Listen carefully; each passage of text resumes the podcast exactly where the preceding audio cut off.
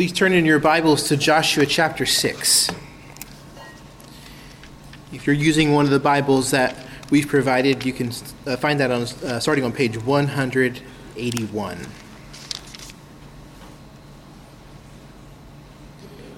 This morning we're going to read all of Joshua 6 and the first verse of chapter 7 because it sets the stage for the next two chapters. And I want you to understand that this is all really one big thing that's happening in Joshua's 6 through 8. So let's read together Joshua chapter 6. Hear the word of the Lord. Now Jericho was shut up inside and outside because of the people of Israel. None went out, and none came in. And the Lord said to Joshua, See, I have given Jericho into your hand, with its king and mighty men of valor. You shall march around the city, all the men of war going around the city once. Thus shall you do for six days. Seven priests shall bear the seven trumpets of ram's horns before the ark. On the seventh day you shall march around the city seven times, and the priests shall blow the trumpets. And when they make a long blast with the ram's horn, when you hear the sound of the trumpet, then all the people shall shout with a great shout, and the wall of the city will fall down flat. And the people shall go up, everyone straight before him. So Joshua the son of Nun called the priests and said to them, Take up the ark of the covenant, and let seven priests bear seven trumpets of ram's horns before the ark of the Lord. And he said to the people, Go forward March around the city, and let the armed men pass on before the ark of the Lord. And just as Joshua had commanded the people, the seven priests bearing the seven trumpets of ram's horns before the Lord went forward, blowing the trumpets, with the ark of the covenant of the Lord following them. The armed men were walking before the priests who were blowing the trumpets, and the rear guard was walking after the ark while the trumpets blew continually. But Joshua commanded the people, You shall not shout or make your voice heard Neither shall any word go out of your mouth until the day I tell you to shout. Then you shall shout. So he caused the ark of the Lord to circle the city, going about at once. And they came into the camp and spent the night in the camp. Then Joshua rose early in the morning, and the priests took up the ark of the Lord. And the seven priests, bearing the seven trumpets of ram's horns before the ark of the Lord, walked on. And they blew the trumpets continually. And the armed men were walking before them, and the rear guard was walking after the ark of the Lord, while the trumpets blew continually. And the second day they marched around the city once, and returned to the camp. So they did for six days. On the seventh day they rose early at the dawn of day, and marched around the city in the same manner seven times. It was only on that day that they marched around the city seven times. And at the seventh time, when the priests had blown the trumpets, Joshua said to the people, Shout, for the Lord has given you the city, and the city and all that is within it shall be devoted to the Lord for destruction.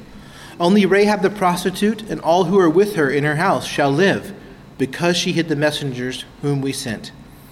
But you keep yourselves from the things devoted to destruction, lest when you have devoted them, you take any of the devoted things and make the camp of Israel a thing for destruction and bring trouble upon it. But all silver and gold and every vessel of bronze and iron are holy to the Lord. They shall go into the treasury of the Lord. So the people shouted, and the trumpets were blown. As soon as the people heard the sound of the trumpet, the people shouted a great shout, and the wall fell down flat, so that the people went up into the city, every man straight before him, and they captured the city. Then they devoted all in the city to destruction, both men and women, young and old, oxen and sheep and donkeys with the edge of the sword. But to the two men who had spied out the land, Joshua said, Go into the prostitute's house and bring out from there the woman and all who belong to her, as you swore to her. So the young men who had been spies went in and brought out Rahab and her father and her mother and brothers and all who belonged to her. And they brought all her relatives and put them outside the camp of Israel. And they burned the city with fire and everything in it. Only the silver and gold and the vessels of bronze and iron they put into the treasury of the house of the Lord. But Rahab the prostitute and her father's household and all who belonged to her, Joshua saved alive, and she has lived in Israel to this day because she hid the messengers whom Joshua sent to spy out Jericho.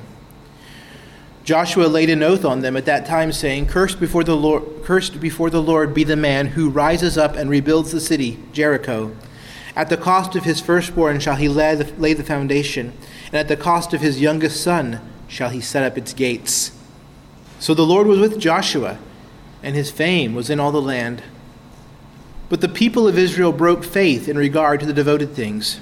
For Achan, the son of Carmi, the son of Zabdi, the son of Zerah, of the tribe of Judah, took some of the devoted things, and the anger of the Lord burned against the people of Israel. This is God's word. One of the things you'll notice if you pay attention to both current events and even uh, 20th century history is that you often hear the word post attached to the front of words and ideas. So, our own times, we think we live in now the, the post COVID world, right? And by that, we don't mean that COVID is necessarily over, but we do mean that we're never going to go back to a time when there wasn't COVID. And we live not only just in time after that, but we live in a time where hopefully we've learned the lessons of whatever COVID was supposed to teach us. We've, we've changed things about our, our world. We live in this post COVID world. So you hear people say we also live in a post-modern world, right? We've rejected modernity and we are now doing something different. Although many say now that we're post-postmodern because we've rejected post-modernity. Some people say we live in a post-Christian world, that the, the reign of Christendom is over, and so it no longer has the same impact on our world. It means we, we live differently now. We can never go back to that Christian world of the maybe the medieval era we're post Christian. So, post indicates not only just a, a, time afterward, but it indicates kind of a fundamental reorientation of our, of our approach to life because of this event that's happened. Perhaps nothing demonstrates this more than saying we lived in a, a post war world after World War II. American culture was fundamentally different than it was before the two world wars. I think as we come to this chapter 6 of Joshua, we should consider that perhaps we're supposed to live in a post Jericho world. We're supposed to see what God did here at Jericho, and with the, the remnants of Jericho in ruins, remember God displayed his power. God's judgment fell, and God's salvation was displayed. I think that one of the things Jericho chapter 6 calls us to is to live in light of that reality, to try to live in a post Jericho world. As we look at this text this morning, I want us to see three things. First, that the Lord reveals his power. As Pastor Tim already helpfully explained, that's what's going on here. The Lord is doing something, the Lord reveals his power. Secondly, the Lord's people display the Lord's power through faithful obedience. The Lord's people display his power through faithful obedience. And then finally, your experience of the Lord's power depends on your relationship to him. Your experience of the Lord's power depends on your relationship to him. So let's first look at this first point. The Lord reveals his power and by starting here, we're, we're doing again what Tim did and saying Joshua fought the Battle of Jericho is a really misleading song title, right? If we look at what Joshua did here, there's really nothing about him fighting anything, right? We see Joshua speaking, Joshua commanding, Joshua rising early in the morning. The most intriguing thing that Joshua does here is it says Joshua saved alive Rahab, right? So Joshua doesn't fight in this chapter. What is happening? Well, I want you to see the key actor in this event at Jericho is the Lord Himself. The fall of Jericho is an account of God's power on display, God's saving power and His judging power. We see this clearly early on when, the, when verse 2, uh, the Lord says to Joshua, See, I have given Jericho into your hand, with its king and its mighty men of valor. The Lord is giving Jericho to Joshua and his people. Joshua is going to repeat this in verse 17 when, he, when he's giving these instructions to the people on that seventh day. The Lord gave the city of Jericho. He, Joshua um, says, See, I have given Jericho into your hand. I'm sorry, that's, that's what the Lord says. The, Joshua says to the people, and I've lost it. I'm sorry. Well, you just trust me. It's there. Joshua says to the people that the Lord has given Josh, given Jericho into their hand. That, that's the big headline here. The Lord is doing this. The Lord's power is on display. And I think this is, again, helping us make sense of these phenomenon we see, right? The people of Israel circle the city repeatedly. But I want you to notice that what's at the center of their circling is the ark, the ark of the Lord, right? It's repeatedly mentioned in this chapter. The Lord mentions it when he's talking to Joshua in verse 4. Joshua mentions it when he's giving instructions to the, the priests and the people in verses 6 and 7. And then when the story is kind of narrated for us, the ark is central. It's mentioned five times in verses 8 through 14. I want you to look especially at verse 11, which is kind of the summary statement in the middle of recounting days 1 and days 2. It says, So he, I believe that's Joshua, caused the ark of the Lord to circle the city, going about it once and they came into the camp and spent the night in the camp. This whole point of the circling is for the, the ark to be caused to circle the city. When we looked at the, the, the account of Israel crossing the, the Jordan River, we saw how the, the ark was this central symbol of the Lord's presence, the Lord's saving presence. And so, as we think about Jericho and what's happening there, instead of thinking about the people marching, we should primarily think about the ark of the Lord marching, or to think about the Lord Himself marching. The Lord is encircling the city once a day for six days and seven times on the seventh day. That's the big point here. The big action in Jericho is the Lord Himself encircling this city of Jericho. So we kind of have a, a perfect week of the Lord's encirclement of Jericho. The blast of the trumpets are already also signs of the Lord's presence. This is why we read Exodus chapter 19 as part of our service. It's interesting in Exodus 19, we don't have any instructions for anyone to blow a trumpet. We just hear trumpets again and again. Um, so we read as uh, in, in Exodus 19, 18 through 20. Now Mount Sinai was wrapped in smoke because the Lord had descended on it in fire. The smoke of it went up like the smoke of the kiln, and the whole mountain trembled greatly. And as the sound of the trumpet grew louder and louder, Moses spoke, and God answered him in thunder. The trumpets are almost presented as almost a natural phenomenon right along with the thunder and the earthquake. It's just something that's happening. The people hear trumpets. Here in Joshua 6, this same Lord has now descended not on Mount Sinai, but on Jericho and he's accompanied by these same trumpet blasts. I wonder even if the point of the shout of the people is to mimic the sound of God's thundering from Mount Sinai. I can also imagine the people walking around the city created some cloud of dust. Maybe that's part of the imagery too. But what we see here is that God is here at Jericho, this gateway city to the, to the land of Canaan. The Lord has come. And it's the Lord who makes the city's walls fall down flat, right? The people of Israel never have any agency in that, right? It's just coincidental almost to their shout. That's when he makes the walls fall down flat, and he makes them such so that every man, I guess, surrounding the city can just go straight in, right? Can go straight towards the center point of that circle, and they can carry out the Lord's will. We see at the very beginning of this chapter, Jericho is shut up tight. Nobody can come in, nobody can go out. But at the Lord's working, the walls fall down flat and his people enter. His people enter and they bring out Rahab and the precious metals of Jericho. This is all the Lord's doing. That's the headline over Joshua chapter 6. The Lord is at work. The Lord here reveals his power. The Lord reveals his power by giving this city to his people.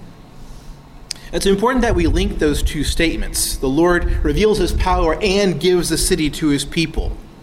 To say that the Lord reveals his power is not necessarily good news, right? There are lots of things that we experience as, uh, as powerful that are catastrophic. So, a hurricane's really powerful, earthquakes are powerful, volcanoes are powerful. None of them do you really want to be around, right?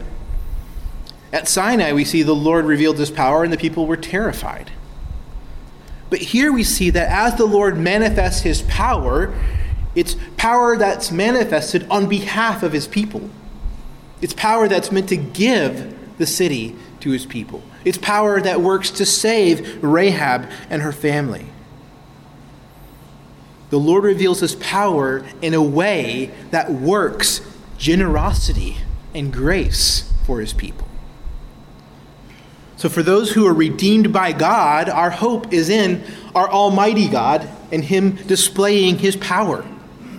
We don't trust in our own wisdom or ability. We're completely dependent on the Lord's power, just as Israel is dependent here at Jericho. And this is something that should be fundamental to our relationship with God. We should understand ourselves as those who, who need God's power, who see God as the giver and see us ourselves we are recipients of God's gifts. He's the one who has authority over heaven and earth, over all things visible and invisible. He's the one who turns kings' hearts like rivers of water. He's the one who carves out the paths of rivers of water. The Lord makes city walls fall down. It's by this same power that sinners are saved, that Christians grow in godliness, that churches are sustained. To walk with the Lord is to depend on his power. It's to trust in his grace as he deploys his power, right? The Israelites couldn't tell God how to use his power. They weren't setting the agenda here. They didn't say, okay, now, now, Lord, now it's time to make the walls fall down. The whole thing was the Lord's plan.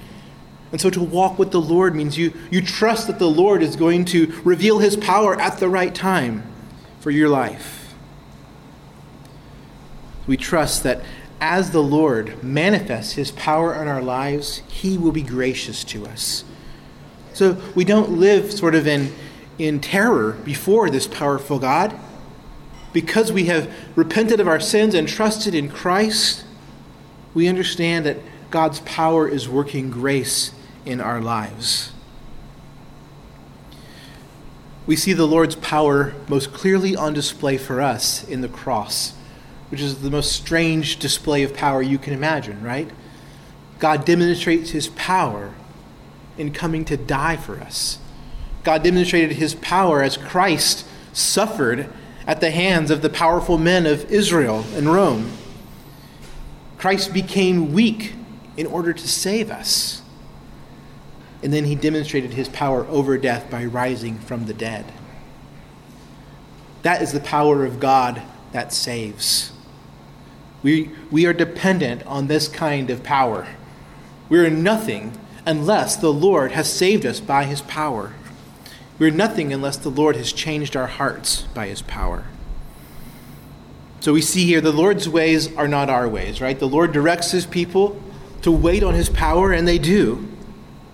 We have to sit and trust that the Lord will be gracious and generous to us. We can't work these things on our own to live the Christian life is to stake our lives on the Lord who reveals his power. But there's a, a difference here in Mount Sinai and Jericho that's helpful to see. The Lord displays his power in both places, but here at Jericho, the power is displayed in what we might call a, a mediated way. The Lord uses his people to display his power, and that's our second point the Lord's people display his power through their faithful obedience. In here in, Joshua, here in Joshua chapter 6, the Lord uses Joshua to command the people. So he uses Joshua to display his authority of command and his word. He uses the priest to carry the ark of the covenant. And he uses the whole congregation to encircle the city day after day, or at least the, the men of war of the congregation to circle the city day after day and to shout at the appointed time. The Lord didn't have to do any of this, right? I mean, you know, He could have just made the walls fall down. But the Lord is pleased to use His people to display His presence and His power at Jericho.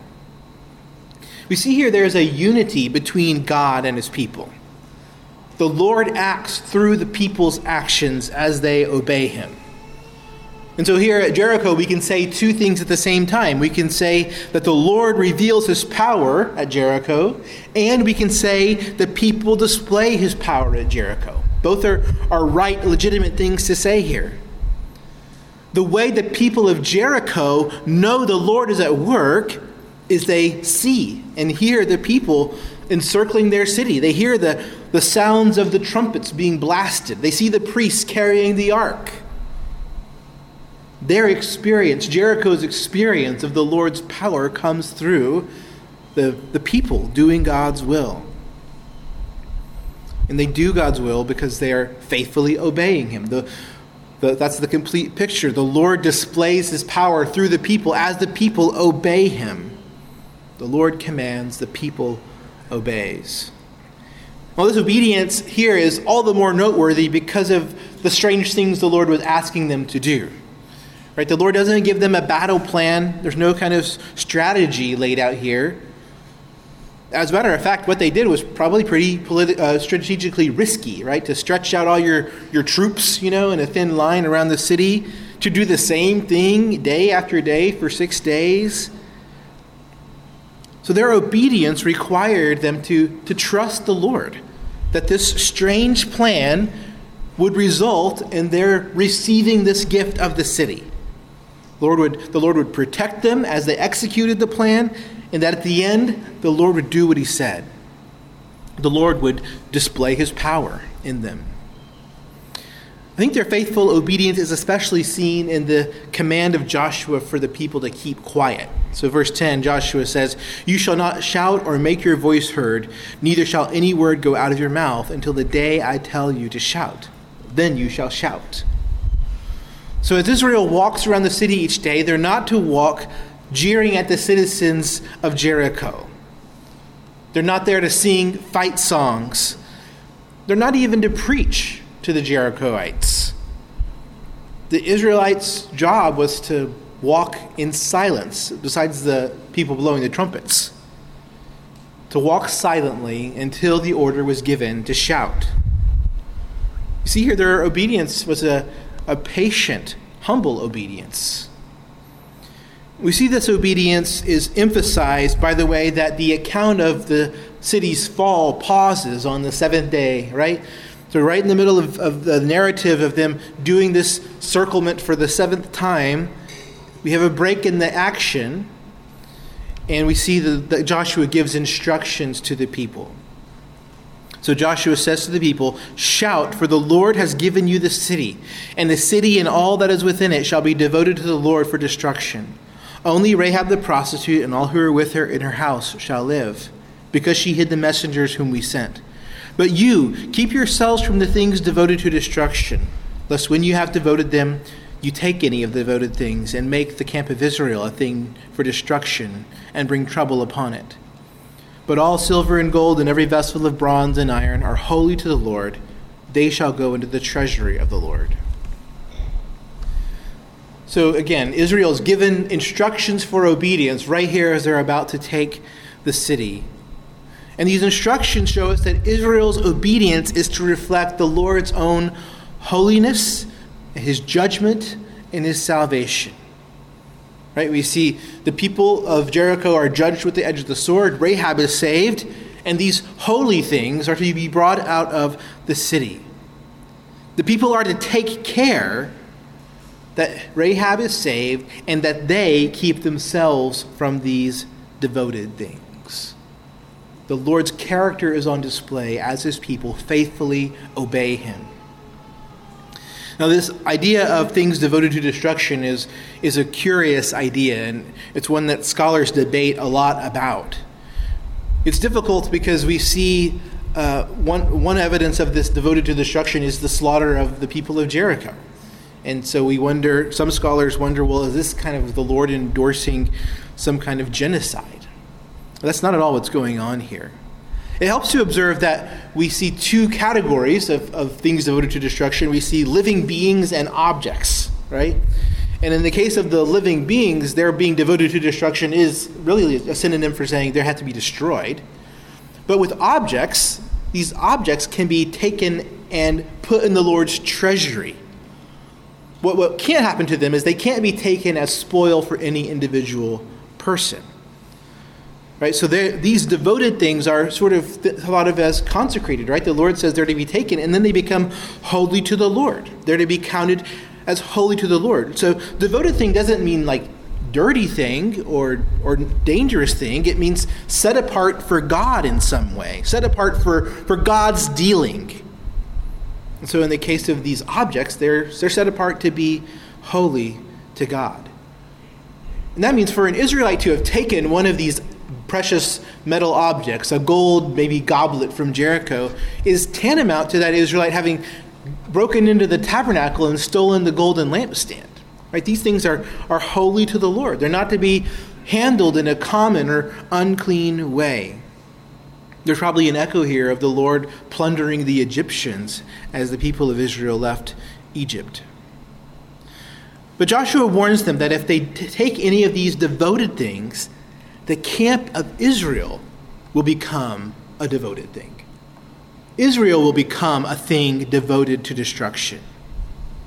And so Israel's obedience, even in war, is to take regard for the Lord's holiness.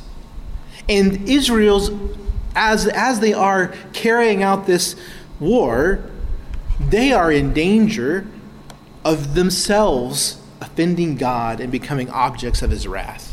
As we read in Joshua chapter 7, verse 1, that's exactly what happens.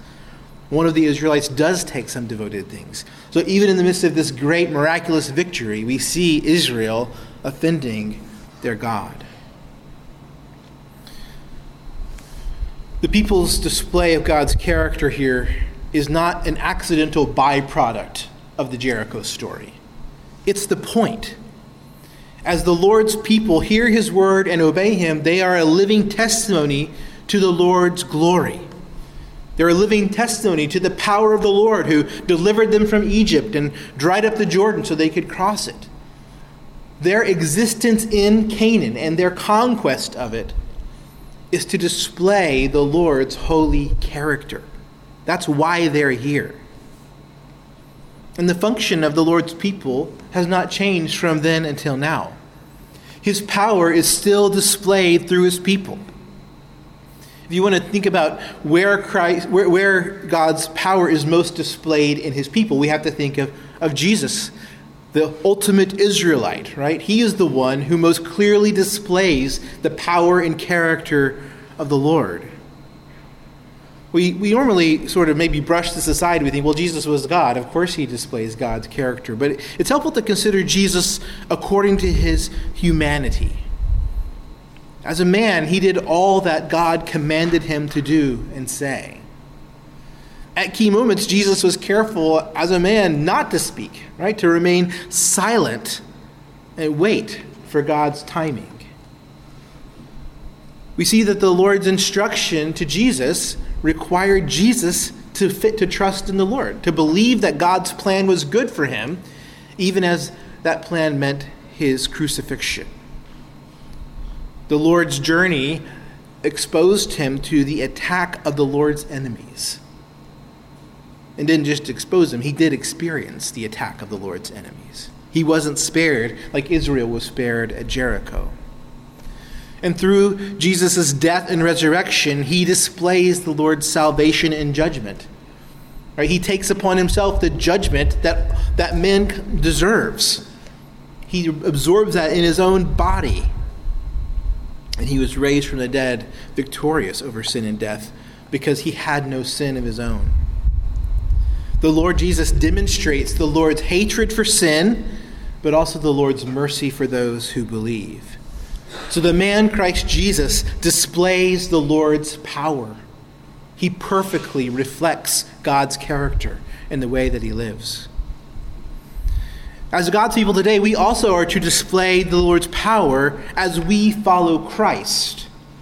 And our following Christ doesn't begin with being obedient to Christ, but in being recipients of Christ's saving work. To display the Lord's saving power means that first and foremost, we have to be saved by Him. That's Israel's own story, right? Even as we look at them kind of maybe as a we assume that kind of they're in the right. We, we just talked about how they had to be circumcised right after crossing the Jordan. They were delivered from, from judgment of God, right? They, they are a story of God's mercy and salvation. Rahab also is a story of God's mercy and salvation. She started to reflect the Lord's glory because the Lord saved her. And the same is true for us. We display the Lord's glory as those who have been saved by, the, by Christ's death and resurrection. Now, besides understanding that principle, it may not be evident to you how do you display the Lord's saving work. Right? The people of Jericho, they could see this, this people here at their city gates and know the miracles that had got them there, right? They had heard of the, the tale of the Red Sea and now the tale of the Jordan crossing. So Israel's, Israel's showing up at their gates was kind of a miracle in itself. I wonder if one reason we find it so hard to show the Lord's glory and the Lord's power is because we're trying to do it alone. But really, we need the church for this. It's as we are united together as Christians in Christ's church that we most powerfully display the Lord's power. So, in our relationships in the church, we have the opportunity to, to testify to God's grace to each other. Even as we recited that confession of faith about regeneration and the grace of God, we're testifying, This has happened to me. I was born again. The Lord has shown his grace to me. In our relationships to the church, we have the opportunity to love others and submit to others, not because we just happen to like them, but because we share Christ in common.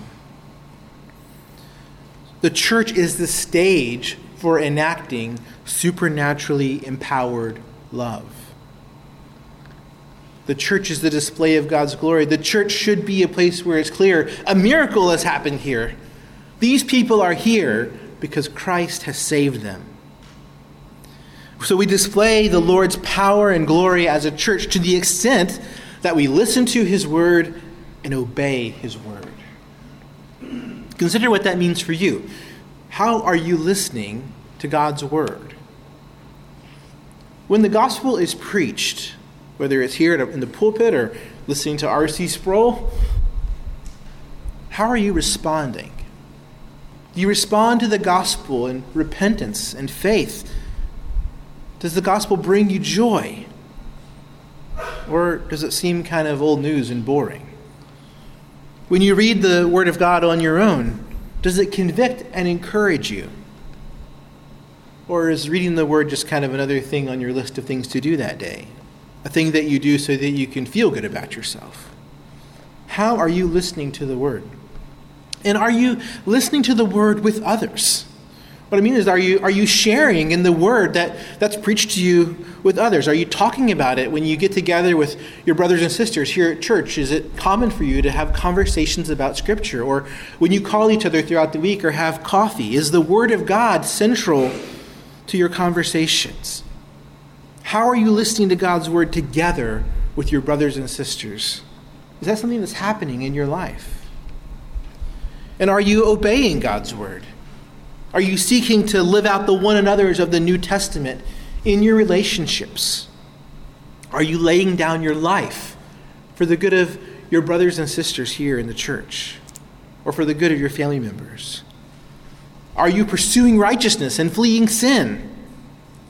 Are you encouraging anyone else to pursue righteousness and flee sin?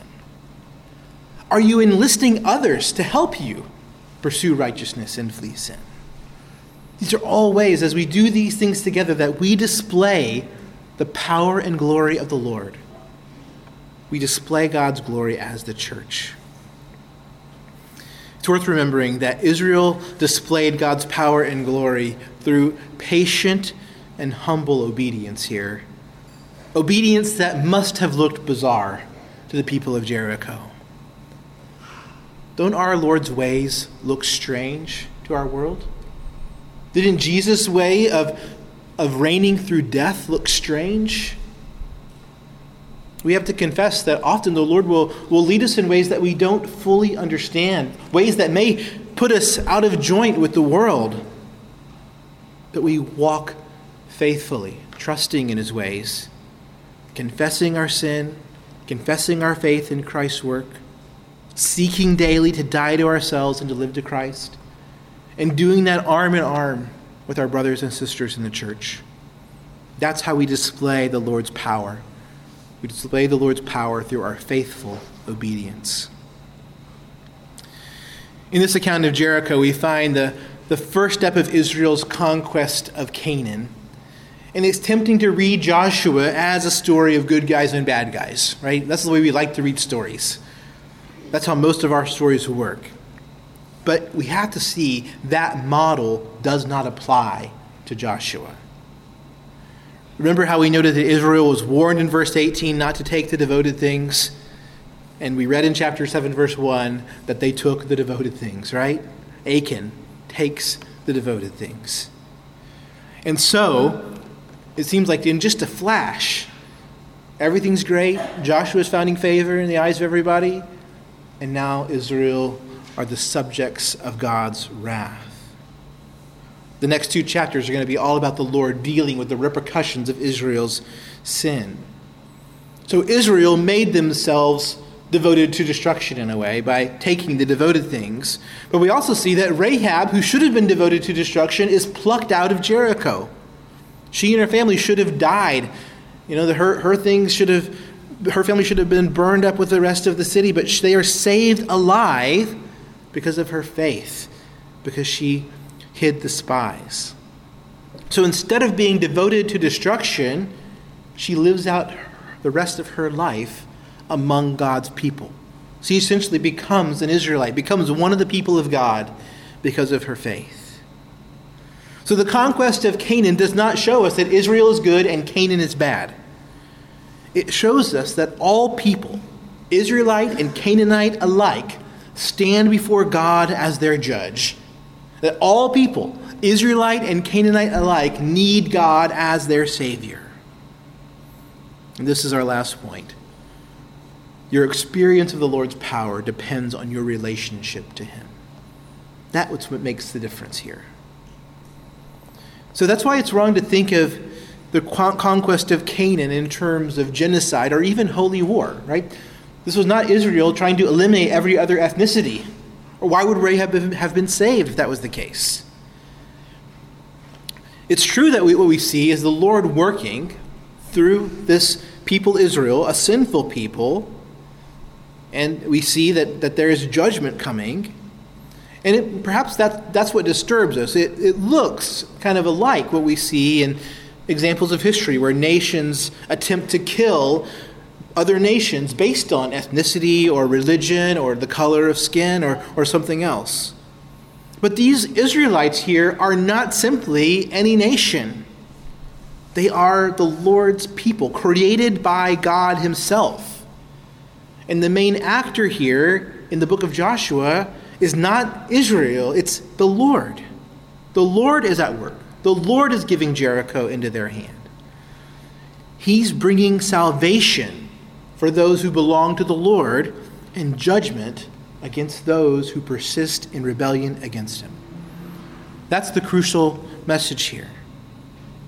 If we're disturbed by the account of Joshua, we need to remember the Christian confession. Just think of this confession that we recite pretty regularly in the Apostles' Creed. It starts off by saying, We believe in God the Father Almighty. We believe in Jesus Christ, his only Son, our Lord. And after we confess our faith in Christ, it, we have this series of things about Jesus that we confess. And the conclusion of that series of things we confess about Jesus is that he sits at the right hand of God the Father Almighty. From there he shall come to judge the living and the dead. The same Lord who judged Jericho is our Lord Jesus Christ. He is coming again to judge the living and the dead, the young and the old, men and women, rich and poor, Israelites and Canaanites, Jews and Gentiles. He's coming to judge all of us. I want you to make sure to see that this is a work of our Lord Jesus, right? I don't want you to be tempted to believe that what we're reading about in Joshua is that old mean, angry Old Testament God, but we just need to turn over the New Testament to find the, the gentle, merciful God. Listen to what Jesus says in Luke chapter 10, verses 13 through 16. These are, are woes Jesus pronounces on some cities of, of Galilee as his disciples had returned from a mission work where they were proclaiming the gospel of the kingdom in his name. So this is Luke chapter 10, verse 13. Woe to you, Chorazin! Woe to you, Bethsaida!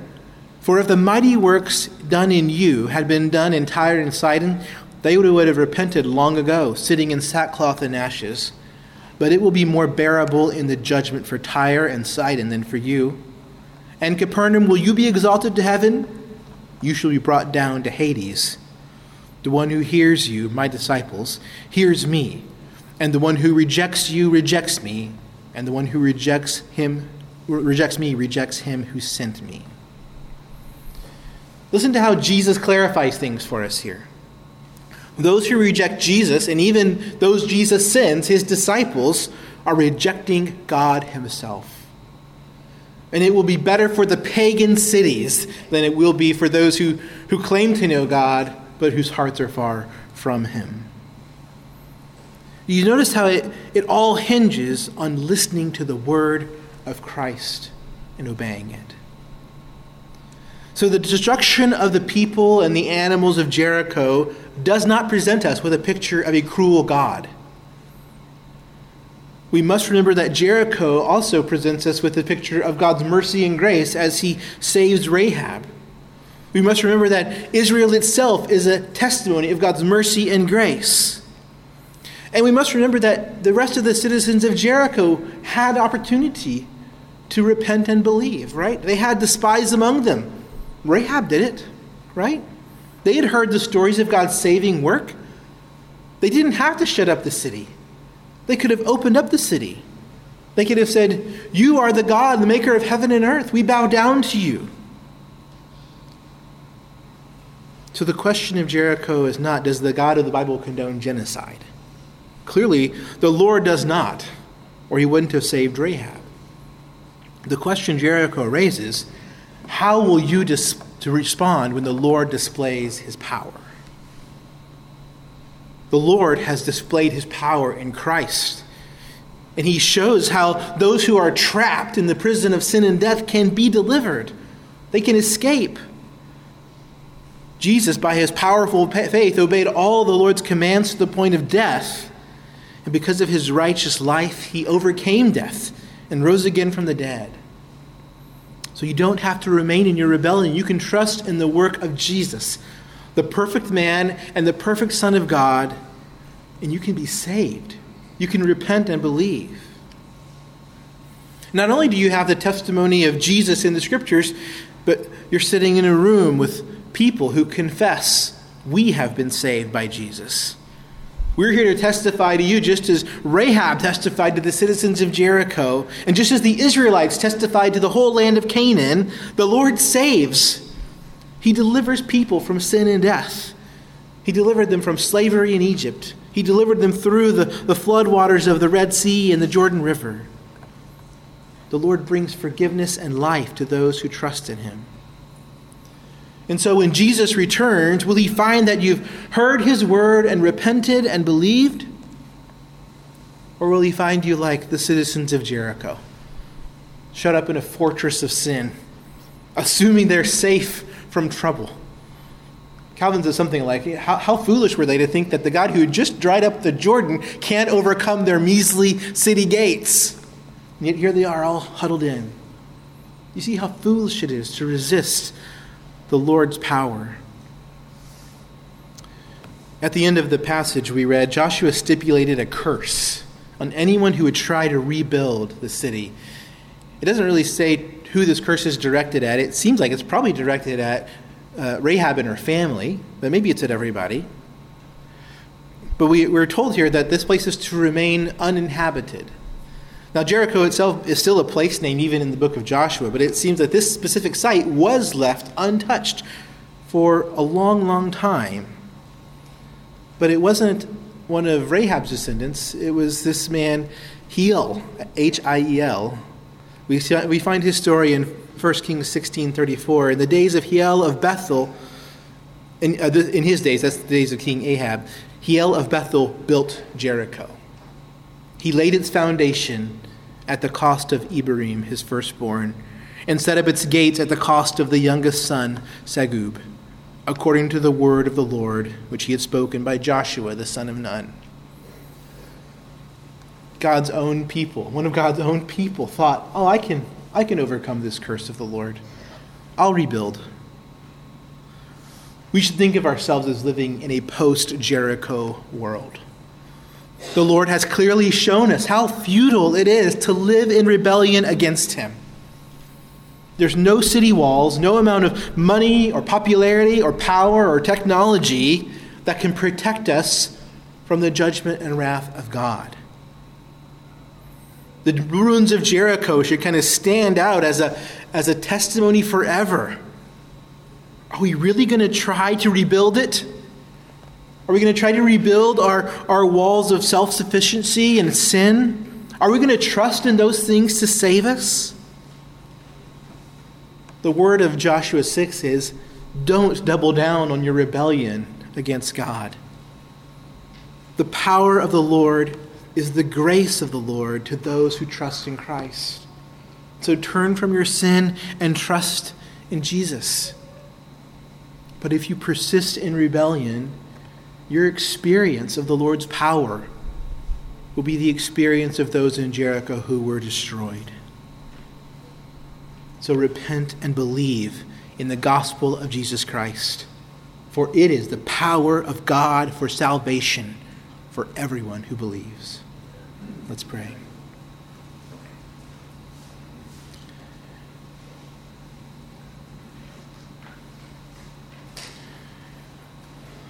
Father, we are a people who are allergic to power. Not when we get to use the power, but when other people exercise it, we are afraid of it.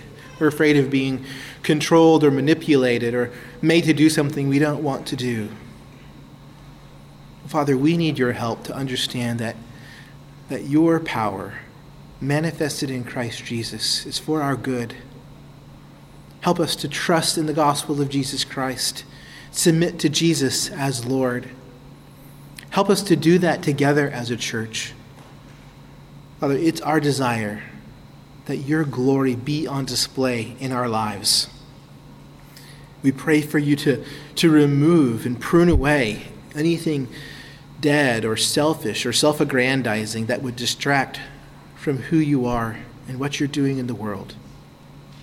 Help us to be a bright light showing forth the goodness of Jesus Christ. It's in his name we pray. Amen.